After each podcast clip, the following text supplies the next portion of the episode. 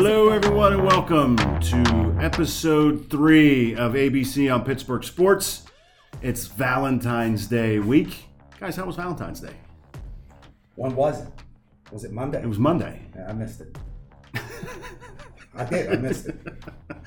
Yeah. Uh, mine was boring. It was a Bo- truck yeah. day. I worked 12 hours and unloaded, Fun. unloaded beer trucks all day. Isn't it so fun to be grown ass yeah. men and have Perfect kind responsibility? of Valentine's Day from my wife. She never saw me. But you guys celebrated this past weekend. I saw something on Facebook, right? Uh, we're going this weekend. This we're weekend. going this Okay. weekend. So Okay. we're, we'll, we'll be spending some time together. nice. Yeah, we did a little din- Monday, same thing. First day at a new job, and then so that was that, that was shot. So we went and had 80 acres. Shout out to 80 acres. You ever been to 80 acres in Plum? I haven't.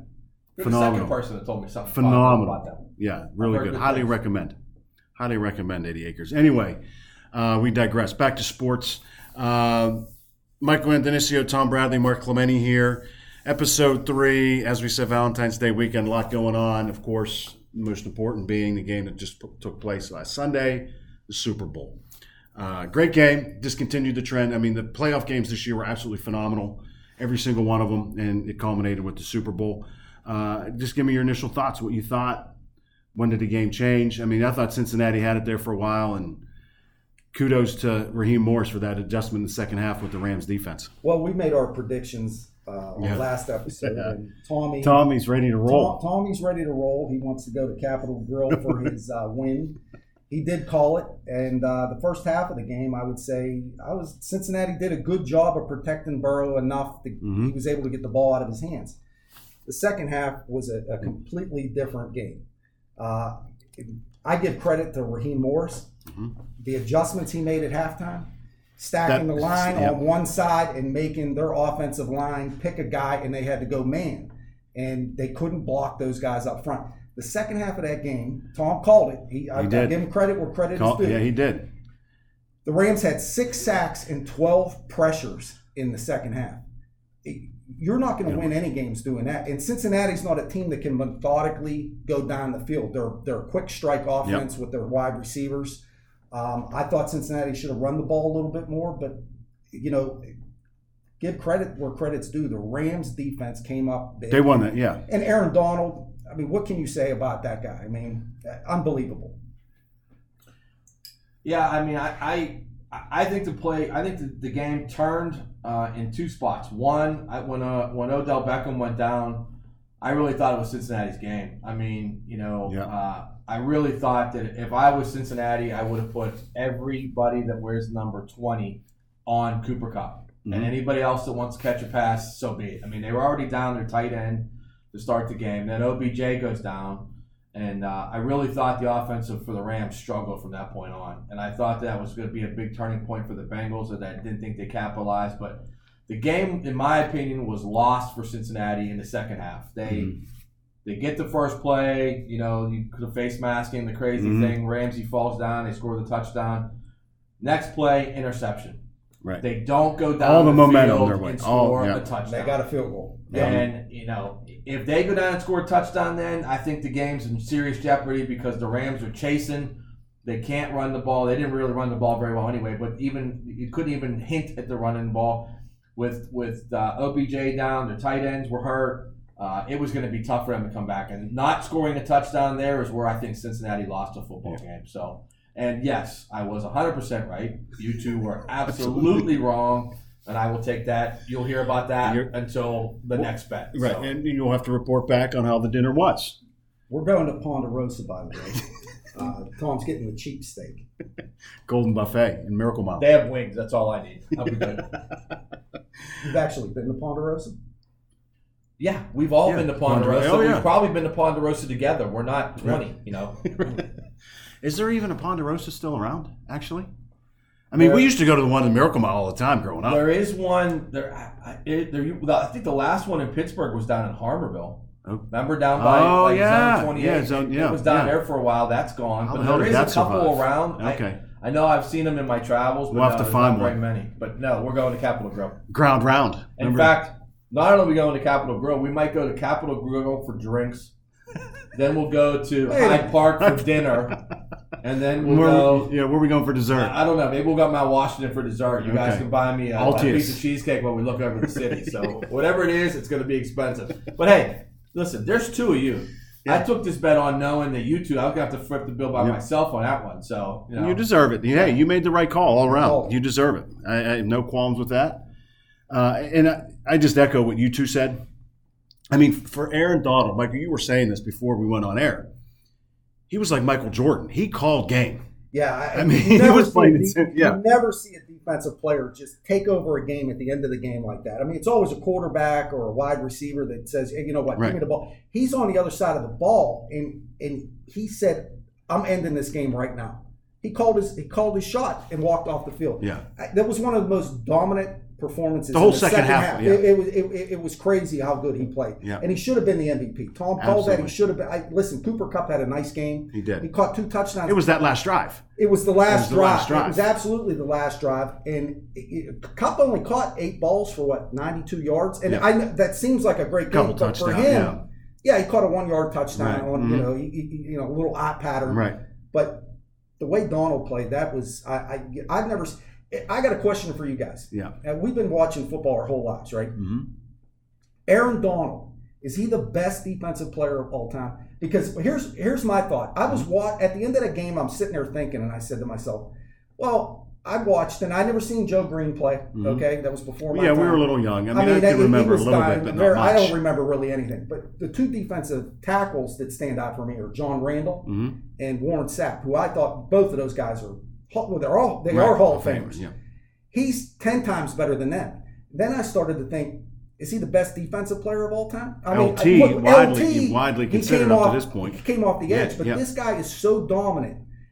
He's eight-time Pro Bowler, hmm you know, seven-time, Three-time. seven, defense- yeah, three-time Defensive Player of the Year. I don't know if I've ever seen a more dominant defensive player. Yeah, I think the Donald stuff, you know, comes up now because you know it's fresh in our minds and things like that. I think he's in the conversation for for the most dominant defensive player of all time. But for me, and I, I will always say this, I've been a defensive back fan my whole life. There's only one guy that changed the way that NFL defenses Yeah. play, and that's Mel Blount. Yeah. And you know, as far as defense, the way that the game's played and the dominance, I mean, Mel Blount, and I say this as a Deion Sanders, as you know, is my favorite player of all time. The way that Mel Blount played the game was so dominant that they literally had To to change the the, way Yep. you play the game. And I know everybody always wants to talk sacks and defensive linemen and things like that, but Mel Blount to me is at the head of that line because of the, the way he played and the, and the rules that changed afterwards. But yeah, I don't think you can go wrong with, you know, you got Joe Greene, you got Bruce Smith, you have Reggie White, you know, Aaron Donald. I think they're all in the conversation for being for being the best defensive players. The thing about Donald right now is I think it's only been eight years. Recency You know, bias. He's got to go. He's got to go a little bit longer, and uh, and also, I mean, Joe Greene. There's always going to be a, a soft spot for Joe Greene because not only did Joe Greene dominate the way he played, but he changed a whole franchise. Franchise. He- The whole culture changed with Joe. Yeah, I mean, literally, if the Steelers don't have Joe Greene, I don't know if they ever become the Steelers. And you know, he changed the franchise's whole dynamic, whole history. And for that, that's tough to beat. But as far as on the field, absolutely, Aaron Donald's in that conversation. I agree wholeheartedly. I don't know if he's the best, but he's definitely going to be, you know, 10 years from now when we're talking, Aaron Donald's going to be mentioned the same way we mentioned Joe Greene, in the same way we mentioned Mel Blount. I agree with you. Mel, Mel Blount was, I mean, you talk about man among boys, even in the NFL. And, and A that 6'4" corner. Yeah, six four corner. I mean, and I met him in 220 person, pounds, yeah. all of that size. Even Oh, as yeah. an older man, I was like, I was scared of him. Yeah. And he was in his sixties. right. Uh, yeah, yeah, he Yeah. did change the game. But watching Aaron Donald, I, I just I I haven't seen a player, defensive player, in this generation that I said this guy could be the greatest of all Right. time. Yeah. That's just that- that's Right. what I was thinking. Oh, he's definitely in the conversation. There's no doubt, and he always will be. And he cemented his legacy with the ring. Um, and you know, the whole retirement talk. Rodney Harrison drops that bombshell right before the Super Bowl. Uh, is it a ploy to get more money? I mean, what do you guys think? Well, I, I think as far as Donald goes, I mean, you know, that might have been an agent whispering in his ear. I mean, I, I, you know, I was looking at the numbers today. Aaron Donald has no guaranteed money in his contract going forward. Mm.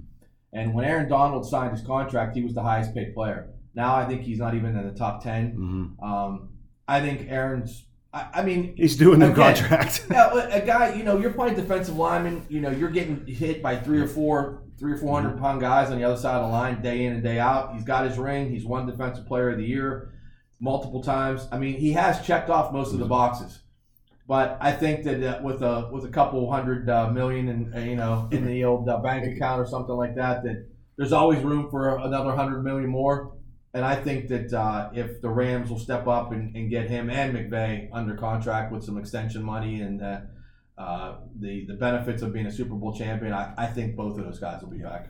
Well, I, I the Rams are strapped for cash. Yep. I mean, they pushed all their chips in before this season and said we're going for it. I think they're eight million over the cap, and they have very few free agents. Mm-hmm. So if he's wanting more money, I'm They're not gonna sure to- they're, yeah. they're they're going to have to be real creative with it.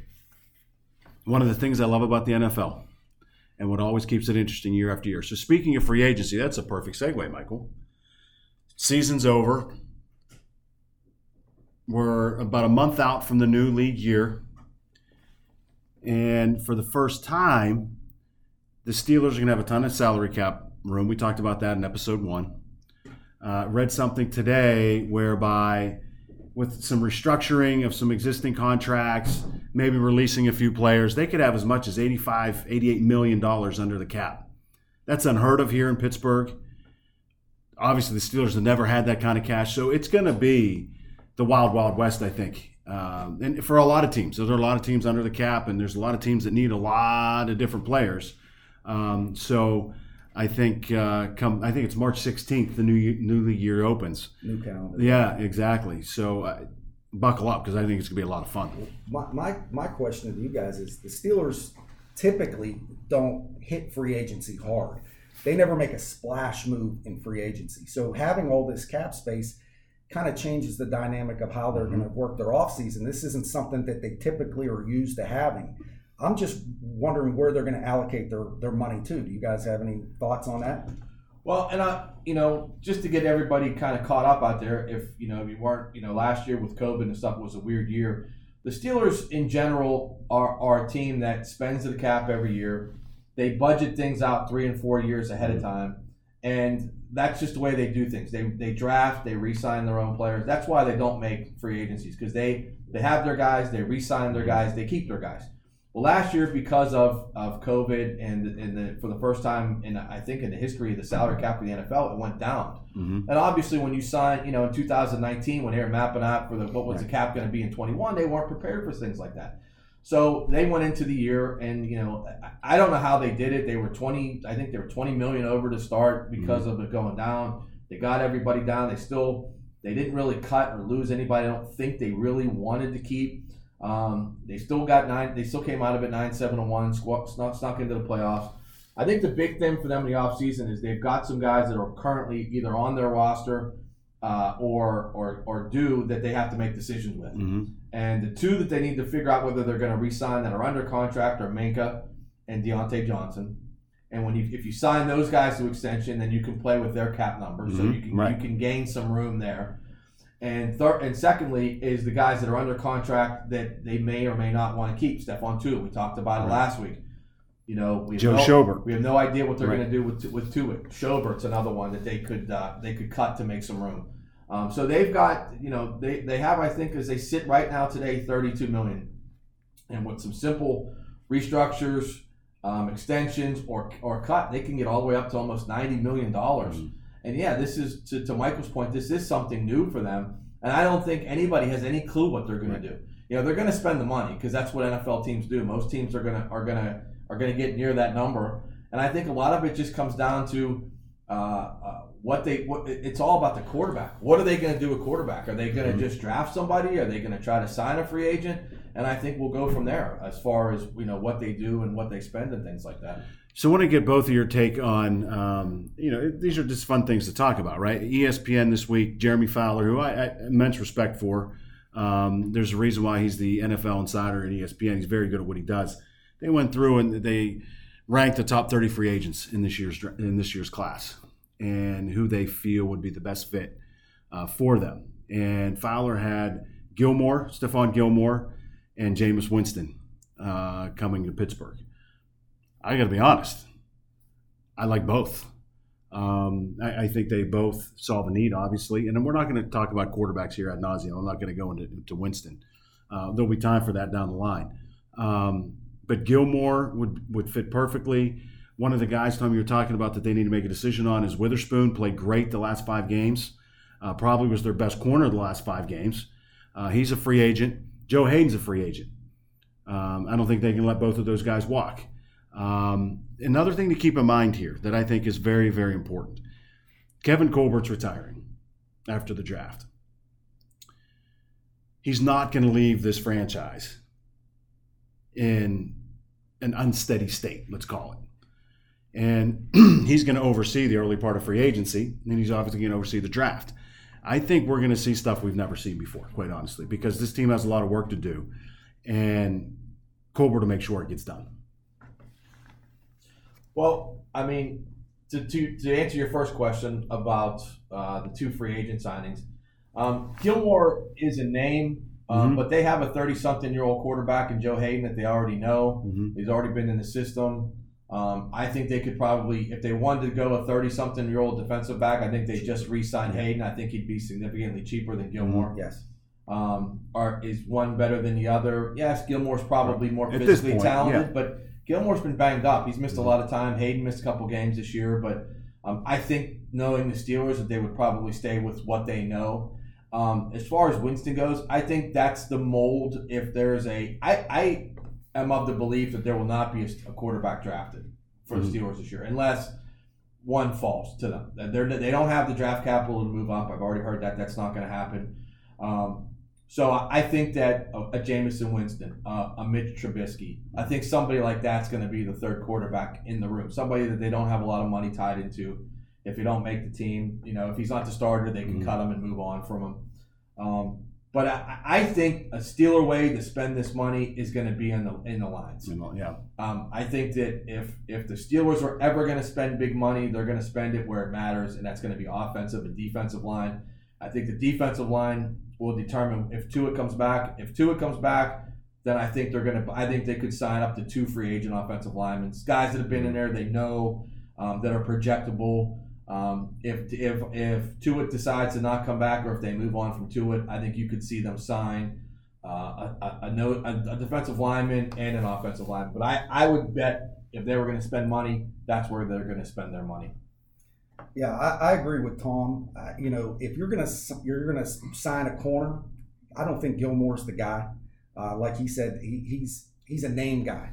You know, mm-hmm. I, I, think he's already past that point of his. He's past his, his prime. Peak, mm-hmm. His peak. Mm-hmm. You know, so if you get a Joe Haden, you probably could get him cheaper.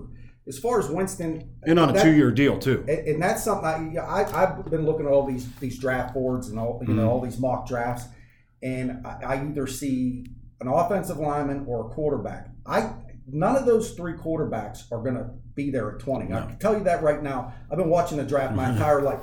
Some idiotic team is going to move up in that draft to draft one of these three quarterbacks. And we talked about this a couple episodes ago. Tom said this quarterback class last year or the year before, they might be second round picks. I'm not reaching for one of these guys. I, I, even if Willis falls to 20 or Matt Corral falls to 20, I don't know if that's the answer this year. I, like he said, I feel like offense and defensive linemen, for me, they're like they're they're like starting pitchers in baseball. When you think you have enough, get more. more. Yeah. So you go after the defense and offensive line and free agency, and then you go after that in the draft. Then next year, let's see what the quarterback class is, and then reassess at that point. But I think they could find a quarterback that could make them competitive this year.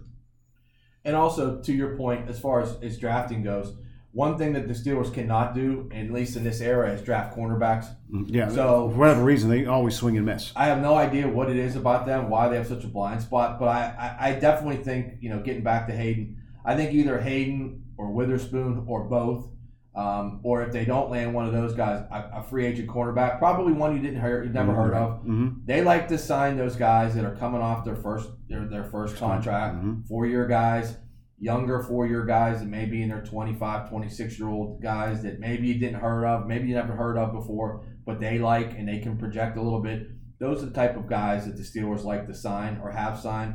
I don't think it's going to be some splashy name. I think it'll be a guy where you go, hmm, who's that? And then you do a little research. You go, oh, okay, Okay. all right, yeah, maybe Right. this, you know, maybe this is a guy. So That's where Witherspoon was when they traded for him from Seattle. We're like, what? Who? What? What? Yeah. Who was this guy? And then, oh and yeah, he couldn't get on the field, and then all Right. of a sudden, the last five or six games, he probably made about thirty million dollars for the way he played. I mean, Well, he- and I would even argue, if you go back to what I think is this, the greatest free agent signing in the Steeler history, James Farrior, he played for the Jets, right? And when they signed him, there wasn't much fanfare around it, right? They solved a need that they had.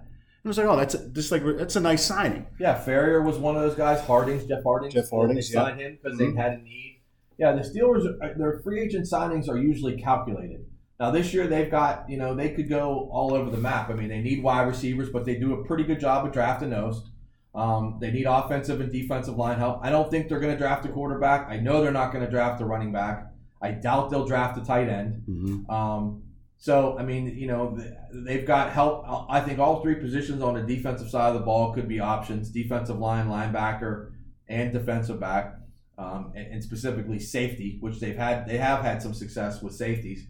Um, I think will be you know spots where they could look at in the draft, but I wouldn't be surprised to see him sign a a, uh, a, a, a wide receiver out of free agency Mhm. too. Um, somebody you know because those are A are lot of good wide receivers a lot of good class. wide receivers, and they're not all going to get big big paydays. Right. As Uh, right. Juju Right. last year found out. You know, he came back.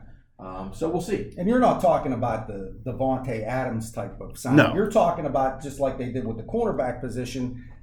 You, you see the wide receiver, you're like that guy might fit here, Right. You're- But Mhm. it might not be a splash guy. But when he comes in, he might fit what they do. Right, he'll produce normally. I mean, the, for the most part, their free agent signings have been on point and productive. Sure, they miss. Everybody misses, right? Nobody hits on everything that they do.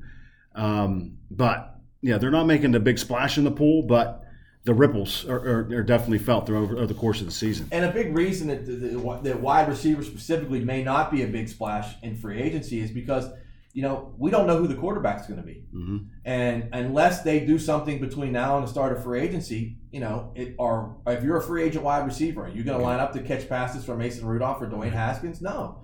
So you know that sort of is, is going to be a deterrent to trying to sign somebody. It could be a reason why. I know we've talked about Juju. I think we Mhm. disagree on. You think Juju? Yeah, I back. think Juju's going to be back. We didn't get to him yet, but I do think they're going to sign him. There's something there.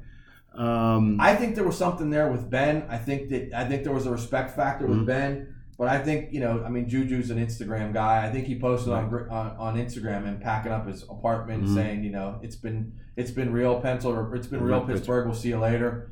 Um, so no, I think he's I think he's going to go out there and you know, in that ESPN thing you referenced, they had Philadelphia, Philadelphia, signing yeah. him. hmm Um, so no, I I- I think it's going to be like that for all skill positions for wide receivers for the Steelers because you're not Mason Rudolph isn't going to get you here. Right. You know, a year with Ben might have been able to be enough to get you here, um, but until they have the quarterback situation figured out, I think it's going to be tough for them to find skill position guys.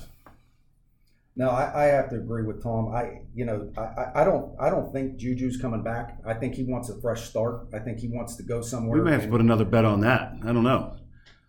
You Double two agree, double double, down down, double down on the Uh, dinner. Listen, I, I no, I, I just don't think I don't think Juju's coming back. I, I think they're going to fill that possession receiver with somebody Mhm. else, and uh, he I think he wants a fresh start. He wanted it last year, and he couldn't find a contract, so he came back here on a one year deal to approve it thing. Mhm. He got injured.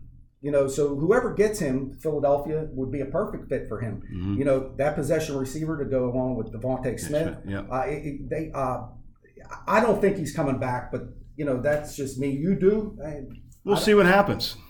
We'll see what happens. I think, as I said, it's going to be a lot of fun when the new league year opens. Um, all kinds of movement happening. But I, I my my main point for this for the offseason is is that if anybody out there tells you that they know what's going to happen, they're lying. They're, yeah, you know, that nobody knows. There, there just has not been an offseason where the Steelers have this much money to spend, coming off a year like they did and transitioning out from a Hall of Fame quarterback to the unknown. There's no blueprint for what's going to happen. So I've seen a lot of the Steeler writers write that this is going to be one of the most interesting off seasons of, of their of their careers, and I agree that uh, this could go in a million different ways, and it's going to be uh, interesting to sit back and watch. Let's touch real quick uh, before we move on to the Penguins on the coaches that the Steelers have hired here over the past few weeks. We talked about the wide receiver coach last week, Frisman Jackson.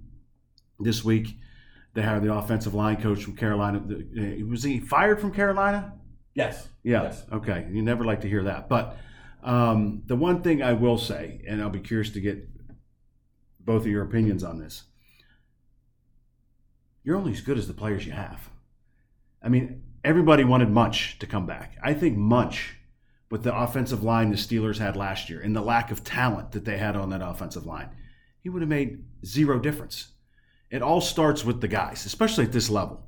I mean, you can certainly coach them up a little bit, but I think these Steeler fans, they go crazy, and I think you're putting way too much stock into the coaches. I really do. Well, uh, this the, the, whoever the new offensive line coach, if it was name wasn't Mike Munchak, was going to be behind the eight ball to start with because everybody got their hopes up. You know, I've listened to a couple national guys speak that you know that nobody's gotten any kind of uh, definite that either Munchak even wants to still coach. Mhm. He went to Denver for family. All of his immediate family is either in Denver or on the West Coast. You know, there have been other teams that have hired offensive line coaches in the last couple weeks that wasn't Munchak.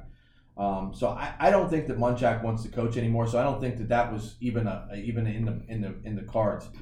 But the reality of it is, when it comes to offensive line coaches, are they important? Absolutely. An, an offensive line coach can definitely upgrade your team.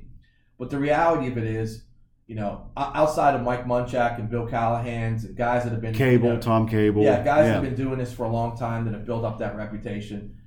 I- couldn't tell you. I mean, we play the Ravens twice a year. I don't know who their offensive line coach. Right. The Browns, you know, the, the the two teams were just in the Super Bowl. Anybody know their offensive line coaches? Of course not. I, you know, the the last few off or offensive linemen to come through, Tomlin hasn't doesn't hasn't had a great track record hiring assistant coaches to begin with, and off of offensive line coaches specifically, um, other than Munchak. So I, I don't have any hopes or, or you know I don't have any thoughts on on what this guy is because I don't know enough Right. about him. Right. Um, you know, I've heard a couple national people reference saying he's got a good track record with, you know, he's been well received. He's been in the league for 20 years, so that's at least something better than uh, than Adrian Klemm last year, who Mhm. was uh, you know a rookie coach for the first time. Um, you know, and the same thing with the uh, wide receivers coach. You know, I mean, I, last year the wide receivers, in my opinion, regressed hmm so there needed to be a change there. But again, it comes back to, you know, we talked about free agents looking at wide receiver or looking at wi- free agent skill positions, looking at Mason Rudolph and not being Mhm. excited. I think a lot of that can go for coaches too. You know, Matt Canada is your offensive coordinator. He has a reputation right now for not getting along with people and people Mhm. being turned off by him. And you got to look at the situation and go, uh, all right, how long is this guy going to be the offensive coordinator? And if he goes, do I go?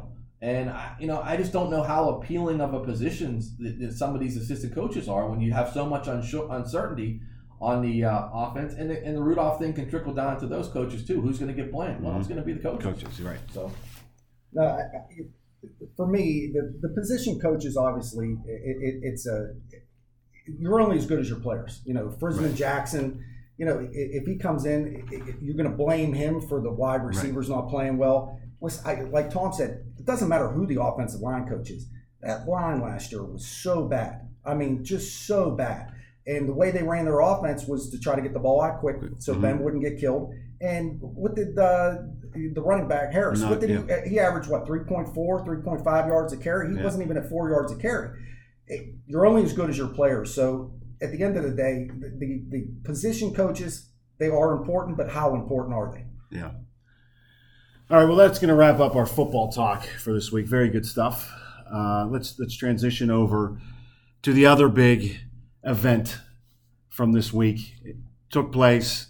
Penguins, Flyers, the hated Flyers, and it was so appropriate that Sid gets 500 against the Flyers. Tommy. Yeah, and that's what uh, Mario was always so good at. You know, when it was time to score a goal, where there was a moment, you know, Mhm. he, he always sort of always sort of captured that yeah. moment. And uh, yeah, it really was just written in the cards. I mean, it was there was it was he was sitting on 499 for career goals. He was sitting on 49 goals career against the Flyers. It was Jaromir Jagr's 50th birthday. I mean, right. you know, it just all it just all lined up too. I don't know how you could have bet that, Right. but that was the game to make a bet. That uh, and what was great was he comes down in the first minute of the game on a two on one, and he Mm-hmm. drops a pass back to Brian Dumoulin. You could just hear the audience, you could hear the crowd go, "Ugh, you know, "What are you doing, Sid? Shoot!" And uh, it was almost like Sid was like, "Nah, Not, Not everybody's yet, not in their seats yet. You know, let's let uh, here you, you try this for Let's now. let the drama I'll- build a Yeah, I'll come back in a few minutes, and don't worry, I'm going to get one. And uh, it was just great to see. You know, and, and Crosby is. I'm lucky enough that I was able to watch, you know, Mario and follow Right. Mario's career and Mhm. Sidney's career, and uh, it's just two generational talents. You know, it, it's just unbelievable how lucky we have been as a as a as a town, and it's just amazing that you know how eerily similar their careers are. Both of them, uh, we you know we lucked our way into EJ with the tank job to get Mario. The ping pong ball bounced our right way to get Crosby. Without either of them, um, you know, there's probably no hockey right. in this town. Kansas There's- City Penguins. There's no Consol Energy Center. Mhm. But it's like we signed the deal in blood with the devil because we got these two players, but both of them have dealt with injuries. Both of them, their careers were derailed. Mario's with the back and, And then- cancer. and then cancer. Sid with the concussion. Um, you know, I was look, I was reading a stat today that Sid's missed 200. I think it's 223 games now Yeah. In his career due to injuries, and we know how many games Mario missed, and we're so lucky and blessed to have seen what we've seen with those guys. And uh, but you know we've just missed so much time too that it's yeah. like we made the deal. You know this is It's a little bittersweet. you Absolutely. get yeah. you get the two best players of your generation, but this is what you got to give up to take Right. it. But you know when I, I hear the, con- the the conversation with Mario and Sid, Mario sent a, a- a nice message Mm-hmm. to Sid last night during the game about you know congratulations and you know I hear the comparisons. Is Crosby better than Lemieux? No, Lemieux is the best player. There there is just no, and I, I know Gretzky has the numbers, but if you just watch, put on the video yeah. and watch Mario. There was never a player as big as him that could skate like him, that had the hands like him. You know, when you watch uh, Sid's, Who never worked out, but yet No, was the best player in the when he first when he first yeah. started playing, he used to be smoking He was cigarettes. a chimney. Yeah, his Yeah. off season was you know smoking cigarettes. show up the first day of camp, he'd be in shape by the time the games played, and away we go. Um, and, and but you know when you watch Mario's career highlights, you could watch that for literally four hours and not get to all of them. And you watch Sidney's goals last night when they recapping his, and it's the deflections beside the net, Mm-hmm. it's the backhander, it's the batting pucks out of the air. You know everything you see with Sidney a lot of the times is just him in front of the net doing something. Right. You know, and he's got some great goals on the rush too. But everything he did, it was just he just wanted it so bad. Um, and you know, he's obviously he, he just knows where to be, knows how to do things. And uh, Mario was just uh, he, He was just, vi- 500 goals in 613 games. he was just magic. I mean, I mean- just you know, I, the only thing I was disappointed about Mario's career was a you know the injuries, Injuries, took yep. took from us, but also that there just wasn't TV. There was a lot of Right. games where We- you right. just sat and listened to it on People the radio. forget that. There- were Yeah. only like 40 games Yeah, televised you sat a year. Listened Yeah. on the radio, and you listened to the great Mike Lange describe what you what you what just happened. You go, no, that there's no way. There Right. was no Sports Center to turn Right. on and watch the highlights, or or even the eleven o'clock news half the time Right. you couldn't because there was no there was hardly any Yeah, cameras right. around at that time, and uh, but uh, it was just a great and it was great, you know, doing it at home, doing it against the Flyers, the team coming out and all Mhm. celebrating them with on the ice. It was a great moment. like yeah, that. great moment. I was laughing, you know. I was thinking, you know, 20 years ago, if that would have happened and the whole team would have come on the ice, the Flyers would have been waiting at the bench when they started skating back. We would have had 20 guys on the ice beating Going the hell out of each other because that was a no-no. But uh, it was just a great atmosphere. I'm glad they came back and got the win because that would have uh, that would have set Sidney. Sidney would have been up at night trying to think about how he lost to the Flyers on a game Right. they scored 500. So And the one thing I would just want to say about Sid too, he is the quietest he, of all the superstars, any league. What do we? You never know anything about Sid. You want to talk about a guy who does everything right, who doesn't seek out the limelight. He has no social media at all, no social media presence at all. He could care less about the Sidney Crosby brand. I mean, if he wanted to, he could be making exponentially more a year off of endorsements than what he's doing now. Season's over, he goes home to Nova Scotia, he fishes, he works out, he's on the ice, he does what you never hear from him. I mean, to me, I respect that probably more than what he's doing on the ice. That this day and age, here's a kid, and he's still a kid to us, right? I mean, um, who shuns all that, right? I mean, he's the antithesis to some of these other guys. You mentioned Juju and Instagram. I hate to pick on Juju, but he's the antithesis of those guys. He doesn't want to be out there. Craig, we didn't. We never knew he had a girlfriend until the beginning of this year, right? I mean, it's crazy. My question to you guys, and I'm not a hockey guy, you guys know that. And so, as far as Sidney's career, and I know he's revered in this city, Mhm. and I know what a big star he is now in the NHL. Where do you put him in the pantheon of the greats? Because you look at the numbers. You said, well, Sid missed. How many games did Sid miss, Tom?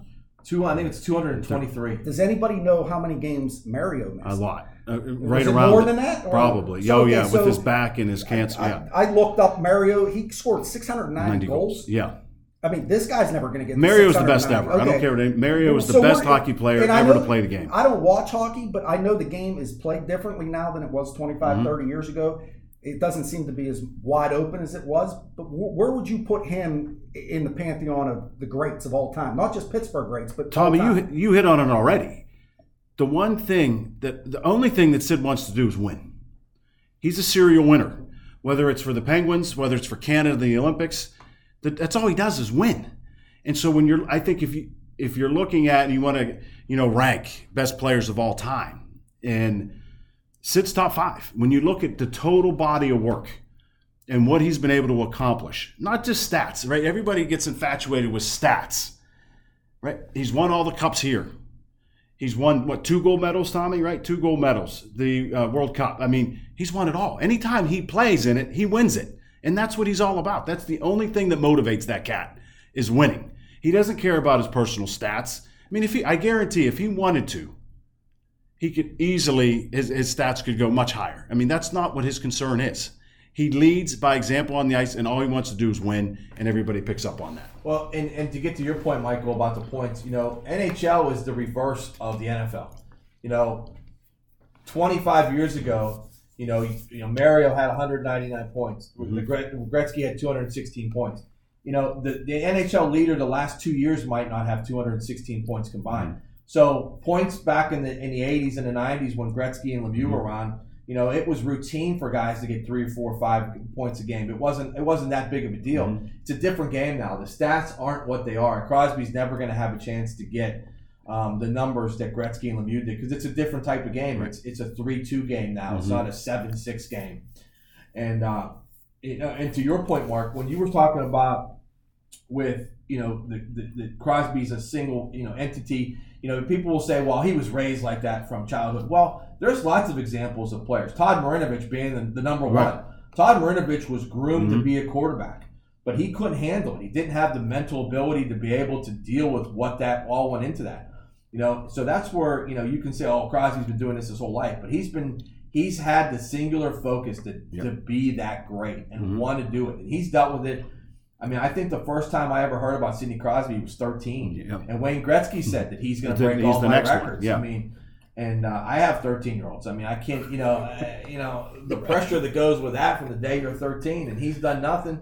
Yeah, when he came in here, he was a kid and he was whiny, and Mhm. you know, people people didn't like him uh, across the league. But he's grown up from that, and he's become just the the consummate pro. And to your point, yeah, and that's that's what makes hockey special, you know, and that's why I've always been a fan of hockey because there are very, very few attitudes or egos in Mhm. hockey. It's 23 guys, 20 guys pulling on the rope the same way, playing the game for the game. You know, they all started doing this in ponds and at 5 a.m. skates and things like that. You know, these guys weren't brought up with, you know, Todd McShay talking about them when they were, you Right. know, 15 years old and scouting them and all that kind of stuff it's just a different it's a different game and I, I Mhm. just love the way the game is played and and uh, you know Crosby is just the epitome of of what's great about the game of hockey. So we're throwing. So it's not a stats thing. You guys, there's more intangibles involved. So I think so. I the, think you the have question to. is: So do you put him up there with Gretzky? Do you put him up there with Lemieux, or is he? I think is he he's a that. below that? Tommy, I'll be curious. I think it's Lemieux, Gretzky, and Orr. Right? Those are the three widely revered. There's the the, the, the you know the Mount Rushmore. Those are the three you're going to put up there. Um, and then in that next breath, I think you're talking about Sid. You're talking about Messier. You're talking about Rocket Richard, and, and the rest. You know, there's probably five or six guys, Tommy, you th- in that next tier under Yeah, I you know would Gordie go, Howe. Messier's not that high, but I would give um, I, I, the three that are written in are written in ink are Yeah. Gretzky, Lemieux, and Bob Orr. You can write them. You know, Yeah. everybody's got their different opinions of, of How you would rank those how you three, would rank yeah. those three. But I don't think there's anybody that outside of those three that you would consider there. And, and Sid's not going to get to that level. But I, I think there's a good argument for Sidney Crosby being 4 Mhm. Um, Gordie Howe gets talked a Yeah. lot about in the top five. I, I- think Gordie Howe has gotten a, a little little higher on legend. you know, and the the, the Gordie Howe As the years the have gone Howe by, trick, yeah. you know, a goal and assist in a fight and all that stuff. Um, I mean, he played forever, so I think that gets him a little bit. But I, think by the time Sid's done, and listen, Sid's you know Sid's only thirty four. I think he's. I think he could conceivably play for another ten years. I really do. Be the Brady of the NHL. I mean, but he's like Brady. I mean, Yeah, he's he not. is. He's not. I don't think Right. he's eating avocado ice cream, but but I do think that. I mean, he trains and he lives and he wants to be Right. in this game. I mean, he loves playing the game of hockey. He loves being in the locker room. Loves being around the guys. It's going to come down to his health. If he can stay healthy, I guarantee you he plays till he's forty. Mm-hmm. I'm And then after that, I think the one thing with Sid is I don't think, um, you know, for older Penguin fans, you'll remember Bryan Trottier. Um, he was a legend with the Islanders, won four cups in the early 80s, um, sort of reinvented his game, came to the Penguins in 91, 92, added two more Stanley Cup rings as our third line center at the time. At, at the end of the second year, um, a little bit of fourth line too. I don't know that Sid will be that guy. But I think Sid, if he's in, a, if, I think he could be a good number two center until he's Mhm. 40. Um, and that's six or seven more years of, of playing hockey. And, and um, I don't think he's going to get the numbers of those guys, but that longevity, you know, it's a shame he missed out on Olympic this year. He had a good chance for his third Olympic to be the Mhm. captain of the third Olympic. He's got the golden goal, hmm um, winning the, winning Right. the uh, winning the Olympics for Vancouver. Um, all of those things. I think when all's said and done, he's going to be four. Um, and the other guy that, as much as I don't like him, is going to be in this conversation is Ovechkin. Ovechkin. Yeah. If Ovechkin, the only, he's going to have to break Gretzky's record, Right. goal record. Goal record. But Yeah. if he does that, it's going to be real hard to not put him in that conversation as well. He's not going to be because of Sid's overall. I mean, That's- Ovi's a one trick. That's where I was going to go. That's it. But in Ovi this- scores. But in this day and age, if you break a record in a, in a league that's not goal driven anymore, you can break Gretzky's record. You have to be Yeah. in the top in that conversation. In top 10 Be in, in the, yeah. be in the top five, Yeah. top seven, uh, somewhere like that. Absolutely. Yeah. All right. Well, Tommy, you brought up one of the things you love about hockey is just the way the room is, right? These are guys that just focused on one thing, is playing the game. For my closing argument this week, I want to talk about the exact opposite.